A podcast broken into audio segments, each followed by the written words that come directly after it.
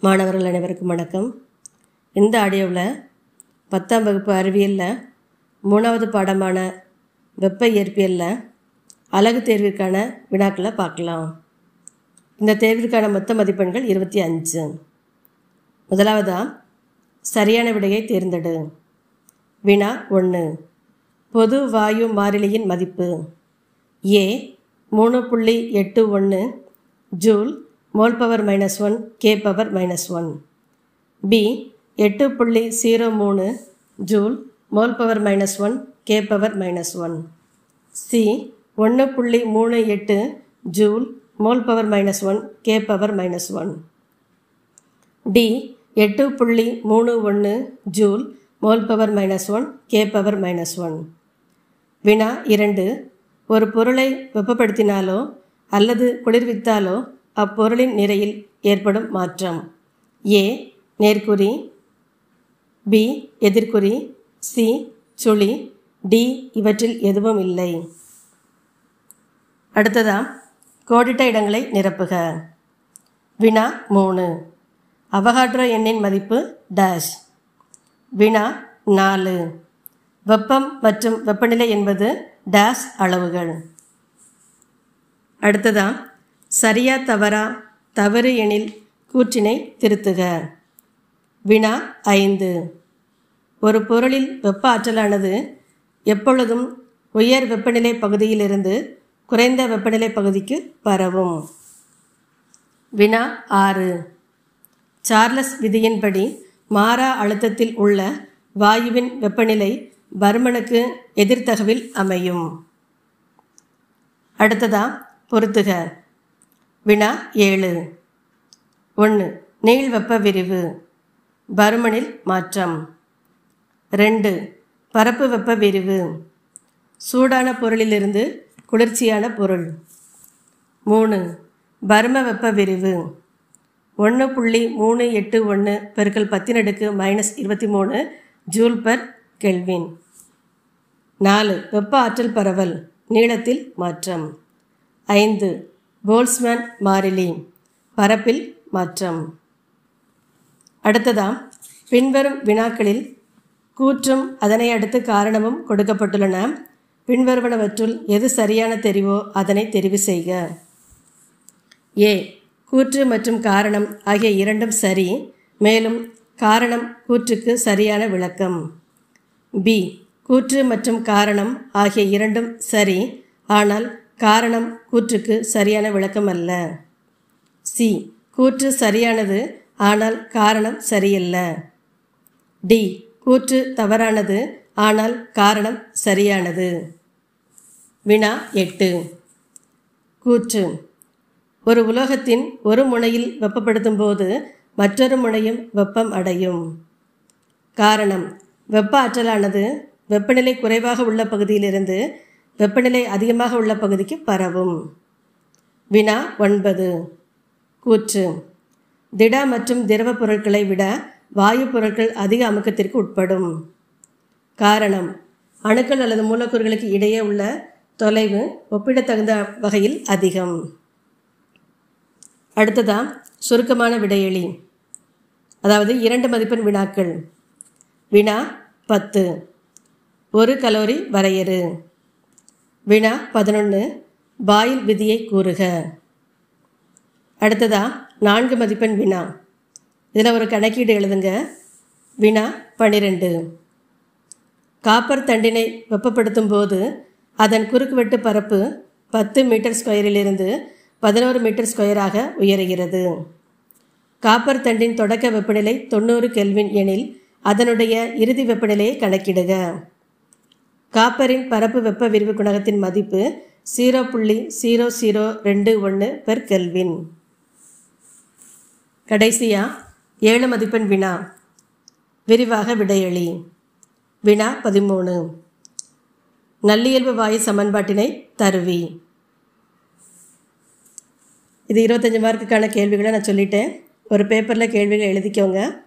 அதுக்கடுத்து அதற்கான பதில்களை எழுதுங்க. நீங்களே கரெக்ஷன் பண்ணி பாருங்கள் தேங்க்யூ ஸ்டூடெண்ட்ஸ்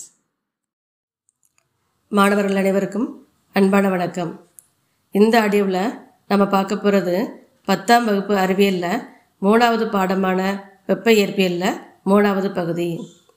ரெண்டாவது ஆடியோவில் திடப்பொருளில் ஏற்படும் வெப்ப விரிவை பற்றி நம்ம விரிவாக பார்த்தோம். இந்த ஆடியோவில் திரவம் மற்றும் வாயுவில் ஏற்படும் வெப்ப விரிவை பற்றி பார்க்கலாம்.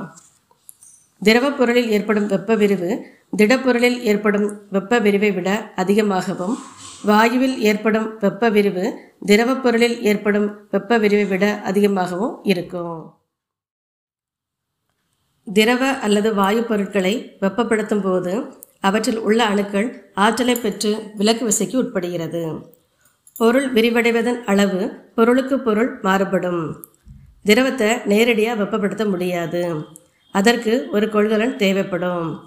அந்த கொள்கலனில் உள்ள திரவத்தை வெப்பப்படுத்தும் போது கொள்கலன் வழியாகத்தான் வெப்ப ஆற்றலானது திரவத்திற்கு அளிக்கப்படுகிறது. அதாவது அந்த கொள்கலன் முதல்ல சூடாகி அதுக்கப்புறம் தான் திரவம் சூடாக ஆரம்பிக்கும்.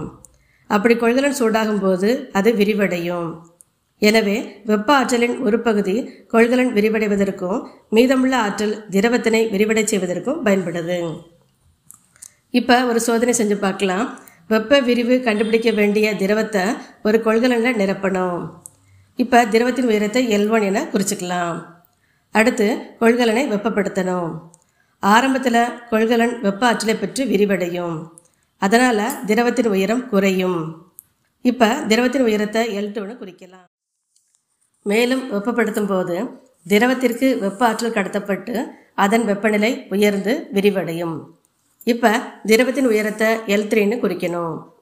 உயரம் எல் ஒன் மற்றும் எல் த்ரீக்கு இடையேயான வேறுபாடு தோற்ற வெப்ப விரிவு எனவும் நிலை எல் டூ மற்றும் எல் த்ரீக்கு இடையேயான வேறுபாடு உண்மை வெப்ப விரிவு எனவும் அழைக்கப்படுகிறது.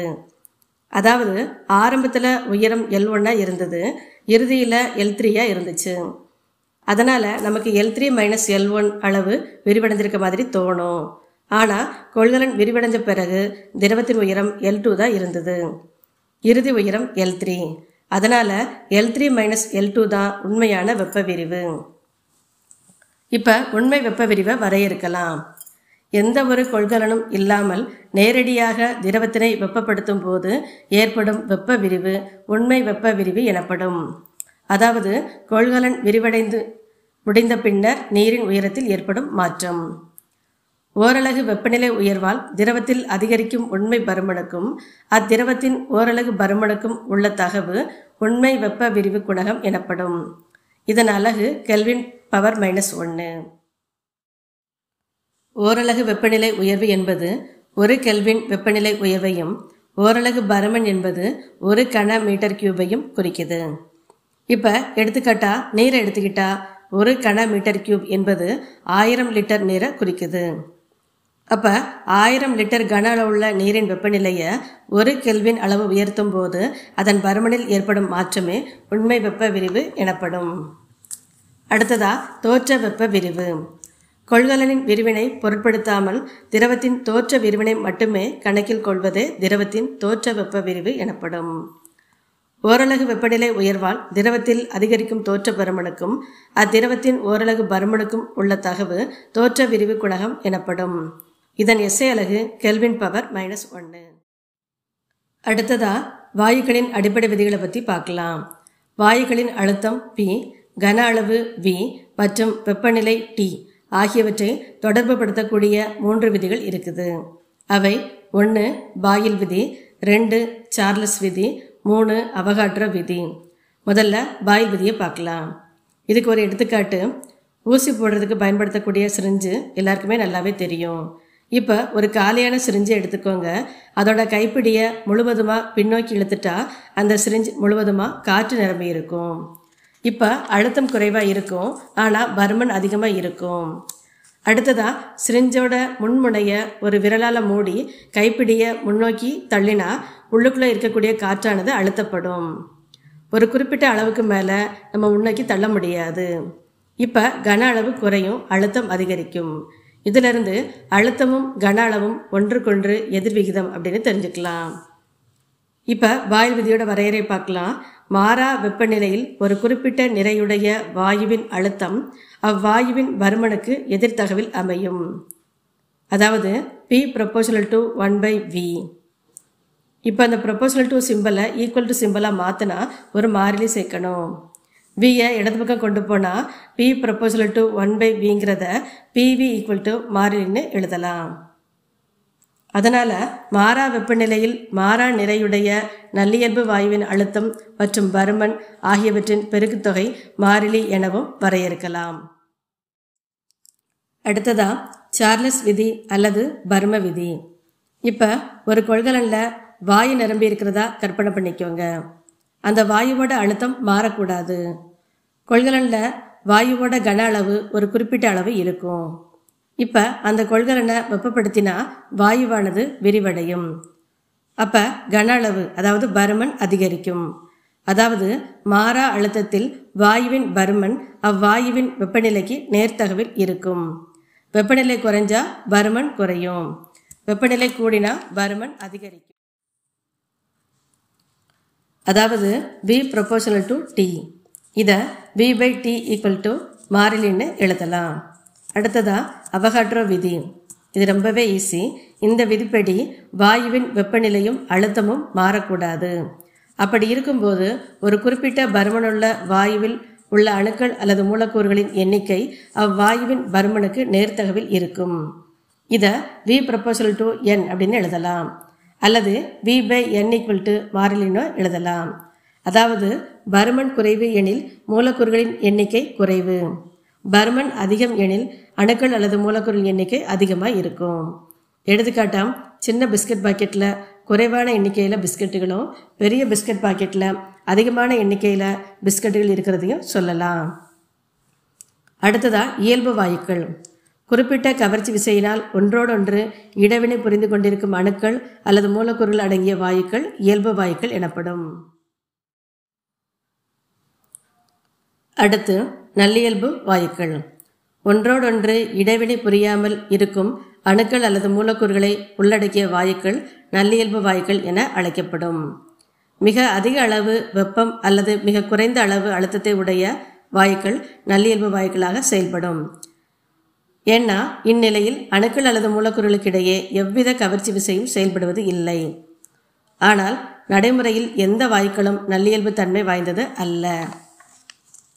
எல்லா வாயுவின் மூலக்கூறுகளும் அவைகளுக்கிடையே குறிப்பிடத்தக்க அளவு இடைவினை புரிகின்றன.